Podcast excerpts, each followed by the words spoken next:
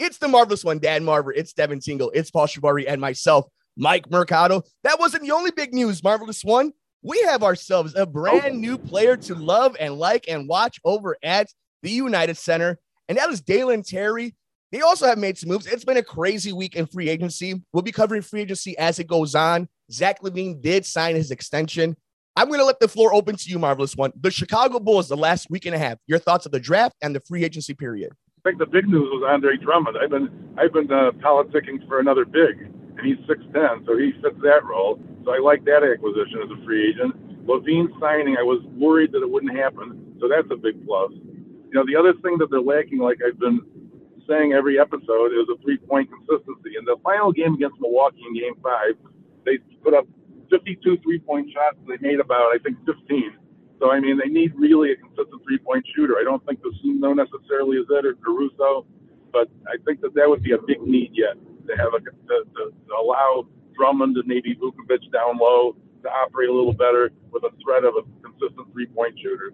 And uh, so that's the other need. But I like LaVine staying. I like the Drummond acquisition. Who knows about Terry? It's another, you know, big guard, and they have a few of those. So uh, he's more of a defender than a three-point shooter. It seems like from the uh, the, the report on him out of Arizona. But uh, another nice acquisition. I thought that they might have gone a little different route in that draft, but uh, they they picked what they felt was the best uh, for, fit for them at this time, and I hope that it, it works out. But I, I, just want a scorer from that guard position at this point. And I think for a lot of Bulls fans, what they're realizing, and when you listen to Marc Eversley, when you listen to Arturas Karnisovas, is they like this roster. They like consistency. I think what's different from this regime than the past regime is they're they're not naive. They will make a move. They will break up what they call their core, but they're willing to run it back. I'm with you. Dalen Terry is a nice prospect, very much in the same ilk of Patrick Williams, of the type of player this organization seems to go after. Best available talent. Whether that's a, the best available player at the moment is a different story because I don't think they've been doing that. I think they've been going purely on potential free agency market is interesting. I think a lot of Bulls fans wanted this team to be much more aggressive. Speaking of that word for this for front office, but I don't think this team is in a position to be aggressive enough to get a Kevin Durant. They have to be aggressive enough to make the call to see what they can offer, but I don't think they have the assets to do it just yet. What I do think they do is be competitive, keep drafting talent, and you're able to put yourself in a position when you do have those assets, when you are in a place that you can dump off a Vucevic contract, hopefully coming off of a better season, Zach LaVine being healthy, Patrick Williams taking a step to become an even better destination. The Bulls are our fantastic destination, but we just saw with Gallinari, he chose Boston over Chicago for less money because Boston's a little bit more ready for a real playoff push. The Bulls are a playoff team. The Eastern Conference is getting tougher and tougher, but put yourself in a spot, get in another playoff series, and wait till next season. That's all this is. It's baby steps. Marvelous one. You've watched a lot of NBA basketball. This is a process, correct? This is something that's going to take this Bulls team a little bit of time, some more maneuvers, and eventually, if they're smart, they'll be in the right position. That's right. I mean, I obviously I think Coby White's value wasn't wasn't enough to move him. I thought he'd be moved for sure draft day. And uh, I saw that Rudy Gobert went from Utah to Minnesota. He was somebody we were looking at too. So uh, yeah, there's still some places doing the right way. And uh, you know, now that now that look, Zach LaVine is a, is a uh, more money contract than Michael Jordan ever had. Uh, it goes to show you what's happening in today's uh, economics.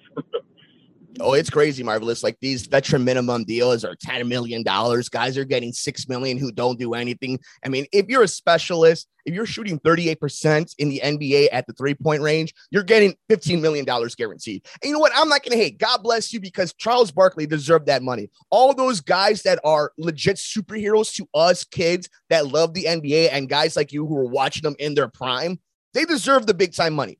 Heck, you're worth as much money as somebody wants to pay you. So shout out to Zach LaVine because this is something I heard marvelous when I think we can we can end this Fourth of July edition of some college football talk and Bulls talk. Was Zach LaVine before going into the season said, "I was going to be a better offensive player. I'm going to be a better defensive player. I'm going to be better." And guess what? He did all three.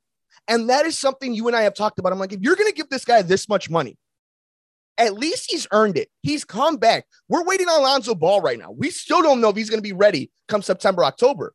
But I know for a fact, no matter what happens to Zach LaVine, that dude is going to be there when he says he's going to be there. That's not a shot at Lonzo. That's how great and how much heart and how much made of steel this dude is in Zach LaVine.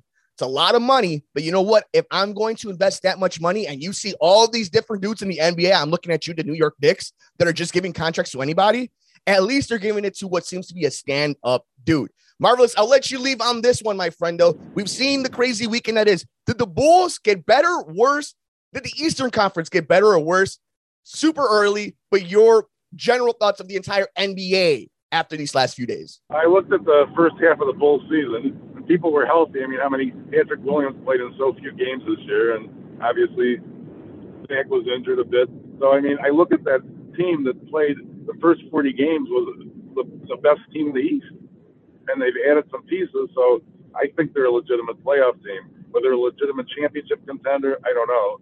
Because as I've always said, I don't think that they can beat Milwaukee with the Greek Freak and, and Boston either at this point. So uh, we'll just and we'll just have to see.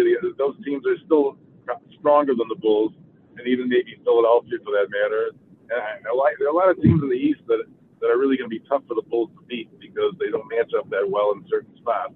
But uh, you know, uh, I think they're a playoff team going forward, and uh, uh, you know, I think that, they should should be exciting. Should be an exciting year, and uh, I didn't expect them to maintain. Uh, the strengths that they had. I think that they have a lot of strengths that they maintain. They added a little something in Drummond that they need and uh, you know, a couple more pieces I think would do the trick. But I think they're definitely going to be for a playoff position and maybe win around or two if they don't have to play Milwaukee right away again. All right, marvelous. I'll let you leave on this one. A firework of a question, a really heat burger on this one.